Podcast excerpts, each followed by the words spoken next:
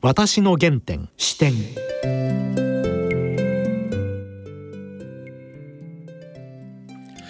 全国の皆さんご機嫌いかがでしょうか？陽千恵です。梅原由香です。今回のゲストは元防衛大臣現拓殖大学顧問の森本聡先生です。森本先生がはい外交安全保障問題に対して常にね明快のね歯切れの良いコメントをされたりします、ね、このタイミングで早速今日本国内のね政局も合わせて森本先生に聞きたいと思います。はい。なおこの放送は9月22日午後3時に収録したものです。それでは私の原点視点進めてまいります。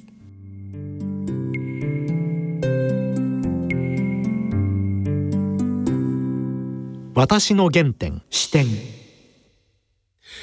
森本先生今日はよろしくお願いします、はい、よろしくお願いします。早速ですが連日のこの自民党総裁選挙をご覧になってどう感じますか？そうですね。私はあの野田さんが、うん、あ立候補するとい。う意図表明をした時に局面が変化したと思うんです。なるほど。と言いますのは野田さんが立候補されないということになると、えー、3人で、えー、まあ投票を争うということですが、はい、その場合、えー、一般的には河野さんが有力視されていましたので、うん、1回目の投票で過半数取られるとい。うことがあり得るので、するともそれで終わるとい。うことですが、はい、えー、野田さんが立候補されるということになって4人に票がばらけるので、はい。河野さんが1回目の投票で過半数を取るという可能性がよく分からなくなって、はい、仮に取れないということになると決選投票決選投票の時に2番目に立たれる人にあとの3人が全部合意すると逆転すると。そうですねということはですね局面がそういう状態でまあ、変わっていったということです。誰が仕掛けたかは私には分かりませんが。いろいろテレビには言ってますね。いやまああのおそらくそういう、えー、ことがあって、えー、これは、うん、決選投票に行くかそうでないかということで決まっちゃうんですね。決選投票になるとおそらく河野さん対他の3人ということになって、これはまあ、1回目の投票結果と実は逆転する。その場合2番目と3番目がどうなるかつまり岸田さんか高市さんのどちらが2位になれるかによって、うん、えーうんまあ、次の政権が分かる、まあ、そういう局面の変化をもたらしたのは何と言っても繰り返しになるが野田さんの立候補ということだったんではないかなと思います。はい、そして政策の4人の違いはちょっと出てますけれどもあのコロナ対策はいろいろ共通であるけども外交安全保障は違い結構出てますね。そうですねただその外交安全保障っていうのは国の根幹にかかる政策ですが、はい、なんか敵地攻撃論だとか、はい、あ例えばその海保の機能だとかって、はい、そういうこの個々の問題よりも、はい、一体日本がこのインド太平洋でどういう国としてこれから発展していくかという全体の戦略を議論していただきたかったなっていう気持ちはあ非常に強いです、ね、なるほどね、うん、今高橋早苗さんはあの電磁爆弾とか いろいろいや個々の問題ではないんですね。えっと日本がこの地域の中でどういうふうにして安定的な発展を図っていくか、はい、中国とどういう関係になるのかっていうことをですね、はいうん、やっぱり本気で、え自分の考えてることをきちっと国民に訴えるっていうことが必要なんでそこが出てこないで、何かこう非常にこうチャーミングなうん、一般的に、えー、受けるような、はい、あまあ、敵地攻撃論に反対とかその、はい、尖閣をどうするかとかって、はい、ミサイル防衛をどうするかそういう問題では私はないんだろうと,、えっと思うんですよね。具体的などういう武器を使う以前の問題日本の立ち位置ですね。その通りですね。はい。そしてこの総裁選と同時に実際国際情勢も今どんどん変わってますね。はい、国連でバイデンさんとトラあのバイデンさんと習近平さんのスピーチありましたね。はい、それを聞いてどう感じますか？そうですね。私はあのこのアフガニスタン情勢の後、はいうん、やっぱり中国もアメリカもそれぞれいろんなところでまあ困っているところがあって、ね。うん、まあ、個々の問題っぽいあのありますけれどもおその個々の問題を、えー、米現在のその割合冷たい状態になってる米中間でこれを取り扱うということになると、やっぱり両方ともダメージを受けますので。えー、アメリカは同盟国の協力を得られるのかというと必ずしもそうじゃない。中国も本当にこのまま経済発展するのかというと必ずしもそうでもない、はい、それぞれのリーダーシップがまあある程度行き詰まっているのでここはですね、はい、妥協しないんですけれども、えー、自国の、えー、利益、えー、を追求しながら、えー、強調できるところを強調していくという、えー、路線を取らざるを得ない。おそらくそういう局面に立ったのが今回の国連の演説だったのではないかと思います。目からご承知の通り、うん、えー、まあアジア太平洋のいろいろなあ EAS とか、はいえー、APEC だとか、はい、それからまあ G20 とかいろんな大きな会議が10月11月ありますし、はい、COP26 もありまして、はい、気候変動の問題もありますので、うん、こういう大きな国際会議にえー、米中の首脳がどこかでメッセージを交換しなければならないような時期があるのでおそらくそのことを念頭に、えー、まあ第一段階として国連演説の中で、えー、基本的なスタンスを少しこう述べたという感じがしますね。なるほどねこのアフガニスタンの陥落。これはもう本当にバイデン政権のあのちょっとかっこ悪い展開になりましたけれども、はい、しかしこれによって一一部の報道ではこれロシアと中国は得するだろうとかいやあと一番いや同じように困ってるはずです。でだけどテーマになりますね双方の。そうですね。この問題はですね、うん、まあ2つあって日本にとって例えばその、うん、どうしてああいうふうにうまく対比、えー、させることができなかったのかっていうですね、うん、まあ危機管理上の問題と、はい、それから国際関係ではあのお話のようにこれからですね、まあ、中ロとアメリカが、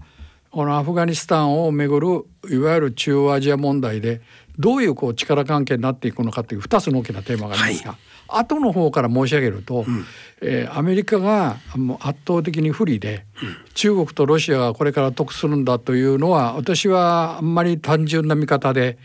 納得しないです。うん、中国とロシアもですね周辺からイスラムの勢力が近寄ってきて、はい場合によっては中国やロシアの国内でイスラム教徒が中央アジアに出て行って訓練を受けてまた戻ってきたりしたら国内非常に不安定な状態になりますので、はい、おそらくですねこれから本気で中央アジア政策をやらないといけないし、うん、またアフガンの政権を単に支援するだけではなくて、どうやってコントロールしていくかっていうことにですねものすごい大きなエネルギーを使わないといけないので、はい、中国とロシアは考えている以上に苦しい状態に置かれると思います。でアメリカが成功したわけでもなくアメリカはですね、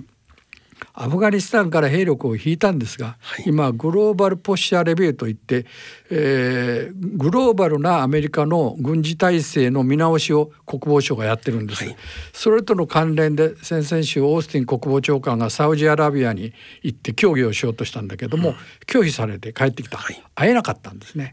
えー、ということはですねアメリカはこれから中東湾岸中央アジアの最大懸念はイラン。その次は IS やまああテロリストたち過激派勢力にどう向き合うか。しかし、えー、米軍をアフガニスタンにはもう持っていけない、うん、イラクからいずれ引かないといけない、うん、それでは周りの国から周りの地域から、えー、こういったですね、えー、いわゆる過激派勢力にどう向き合うのかっていう問題がこれからあるのでアメリカも中国ロシアも、えー、大変難しいやり取りをしないといけないということです。でもう一つの問題は、うん、日本がどうしてああいうふうにうまくいかなかったか。もう一言で言うと8月の半ば、うん、カブールが陥落するっていうことが大体分かった時点で、はい、日本はもっと早く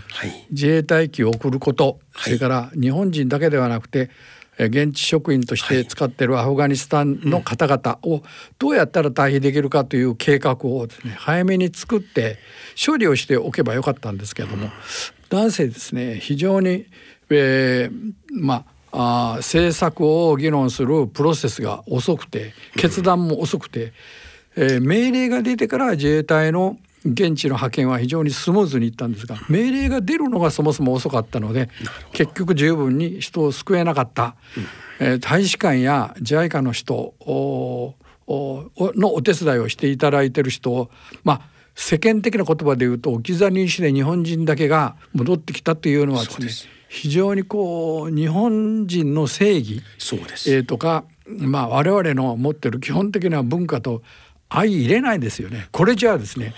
えー大使館員だとか JICA の人がまた戻ってきた時に現地の人がちゃんと働いてくれないですよね。また自分たちだけに逃げるのかとそういう国かと、私はそういうふうに思われる日本というものは非常にまずいなと。今回はやっぱり非常に大きなミスマネジメントがあったので私は全体のプロセスをもう一回レビューしてどこに問題があったかということを新しい政権の下で見直しをしていただきたいとこういうふうに考えています。森本先生が4人の総裁選の討論の時こういうふうにご質問していたったらいや誰も4人その話このようにしてないいやあ。の自分で次に総理になった時にその重大な責任を背負いますからやっぱりそこ躊躇するんだろうと思うんだけどこれをやらなければ日本じゃないですよ。そうですよ、うん、だからやっぱりそこはやっぱり政治家として覚悟を持って次のリーダーになるという意思表示をはっきりさせさせていただきたいとね。海外で騒動報道されましたよ C130 を含めて3機出して連れて帰ってきたのは数人だけっていう、えーまあ、日本人が一人と米軍に頼まれて、えーアフガン人を14人、はいこれあの日本大使館および JICA の、えっと、お従業員ではなかった。あれ彼ら陸路で先あまあに出てきましたね。そうですね。まあそういう意味ではちょっと今回の、まあ、ミスマネジメントは深刻だったですね。これを忘れてはいけないんで、はいもう教訓ばっかり、えー積み重なっているんですが。二度とこういうことがないようにどこに間違いがあったかということをもう一度検証するすべきだと私は思います。あとねこの頃北朝鮮の弾頭ミサイルの発射、はい。再び問題になりました、はい。でこれに対して日本の報道いろいろありましたけど私はね一つね気づいた点があります。あの発射のタイミングです、はい。実はあれは王毅外相がコロナ禍の中で韓国を訪問してそして大統領との会談終わって昼食に行く。途中。あれ北朝鮮1回目の核実験の時安倍首相の訪中。と非常に似てます。まあ政治的には北朝鮮はそこを非常にうまく使うので、それはおっしゃる通りだと思いますが、私はですね北朝鮮の今回のおミサイルの発射っていうのは要するにトンネルから出てきた列車からはい。突然立ち上がって撃つ。えーというこれをやられるとですねつまり発見識別が非常に難しく、早期に発見することもできない。はい。で、まあ、結局発射した時は日本はまあ地球が丸いですから、えー探知できずに、えーまあそういう意味ではですねどんどんと北朝鮮のミサイルの技術が発展しているので、はい。やっぱり本気であのいわゆる、えー低高度の衛星コンステレーションといっても発射段階から衛星で探知して対応できるという技術を日本は早くアメリカと一緒に、えーまあ、開発してもうあの衛星を上げればいいんですけどでも数百の衛星をこれから上げて、早期に発見して問題は発見してもそれを追跡して、そして日本の中に入ってくる直前にこれを撃ち落とすという迎撃の能力、えーこれがないとダメなんでなんか、えー総裁選挙で、えー敵基地攻撃論みたいな議論やってますけど、そういう問題じゃ全然ないんですよね。問題の本質がどうもずれてると私は思います。はい、でもそれのそれに合わせて日中間が久しぶり。外務省時間級で1時間ぐらい電話会談ありました。僕今の中国はちょっと珍しいなと思いますね。対日本。あのー普通電話しないですね。ああの私は中国も非常にこう幅の広い、えー外交安全保障を進めていて、えーまあアメリカと日本が同盟国で非常に緊密な状態になっていることはよく知りながら、経済では中国との関係に非常に深く依存しているということを中国は十分知っているので、まあ、できるだけですね日本の世論の動向を見ながら、はいあ中国は自分の方に日本を引きつけておきたい。えー常にそういうことをえっと考えていると思いますね。えーだからそういう意味ではですね、えー中国は完全にアメリカと中国のようないわゆる米中対立の状態には絶対にしたくないと思ってると思います。特にこれから TPP 加入したいというえー思惑があります。TPP がありますし、まあ、TPP ってのは本当は入るための基準が非常に難しくて中国はこれをクリアできるかどうかっていうことは難しいですけども、まあアメリカが TPP に入らないですから今のところは、あー中国を TPP の中でどう位置づけるかっていうのはこれは日本が非常に大きな役割を果たすと思います。私はインドが入れなかったのも非常に残念で、えーこの機会にインドにも、えーよく考えてまあインドにもっていうかインインドの場合は TPP ではなくて RCEP だったんですけれどもまあそれとうん最近やっぱり一番気になるのはえーオーストラリアが英米とオーカスという、合意を結んで、はい。原子力潜水艦の技術を手に入れると。はいいう決断を16日、えー公表しましたのでこれは中国がどのように出てくるかなと、えー私は非常に気にしてますが、えー全体としては日本にとってはインド太平洋にどんどん中国が出てくるので、日本の戦略環境に重心性を持たせるために、まあ、太平洋の南側でオーストラリアが対中抑止の機能を持つということは日本にとって悪くはないんです、悪くはないんですけれどもしかしこのところですね中国が豪州オーストラリアを、まあ、私に、えー言わせればなんか、えーママ子いじめみたいなですね、えー状態で、まあ、食料品だとかワインだとかそうですね。牛肉だとかあらゆるえーことで、まあ、豪州をあじくじくといじめているやっぱり豪州人にとっては非常に不快なえー感情を持っているので今回のオーストラリアの、えー潜水艦、えー導入の決定に、えー豪州の中では強い反対がないですよね、はい。普通であればそうはないと思います、はい。だからそれが私は政治的に非常にびっくりしたところですね。うん。まあこれから1年半ぐらいかけて豪州がイギリスからどういう技術を手に入れて本当に原発原子炉もないような国が小型の原子炉を潜水艦に乗せて運用するっていう技術をですね本当にきちっと手に入れることができるかどうかっていうのは我々にとって大きな関心です。このようなことは総裁選に出る方ぜひ視野に入れて全然議論してないですね。ねはい。残念ですね。えーまあエネルギー問題はですね、えー再生可能エネルギーと原発をどうするかという話で、そういうことではないんだろうと思いますけどね。今日どうもありがとうございました。私の原点視点いやーはっきり言って痛快でしたね。でしたさすが森本先生。本当にもうお世辞ではありませんが年を感じません。このテンポ、このポイントの明確さ。なぜこの総裁選の中でこういう話聞けなかったのか。本当につくづくそう思いますね。これから年末に向けてもうたくさん世界のリーダーたちが顔を合わせるイベントあります。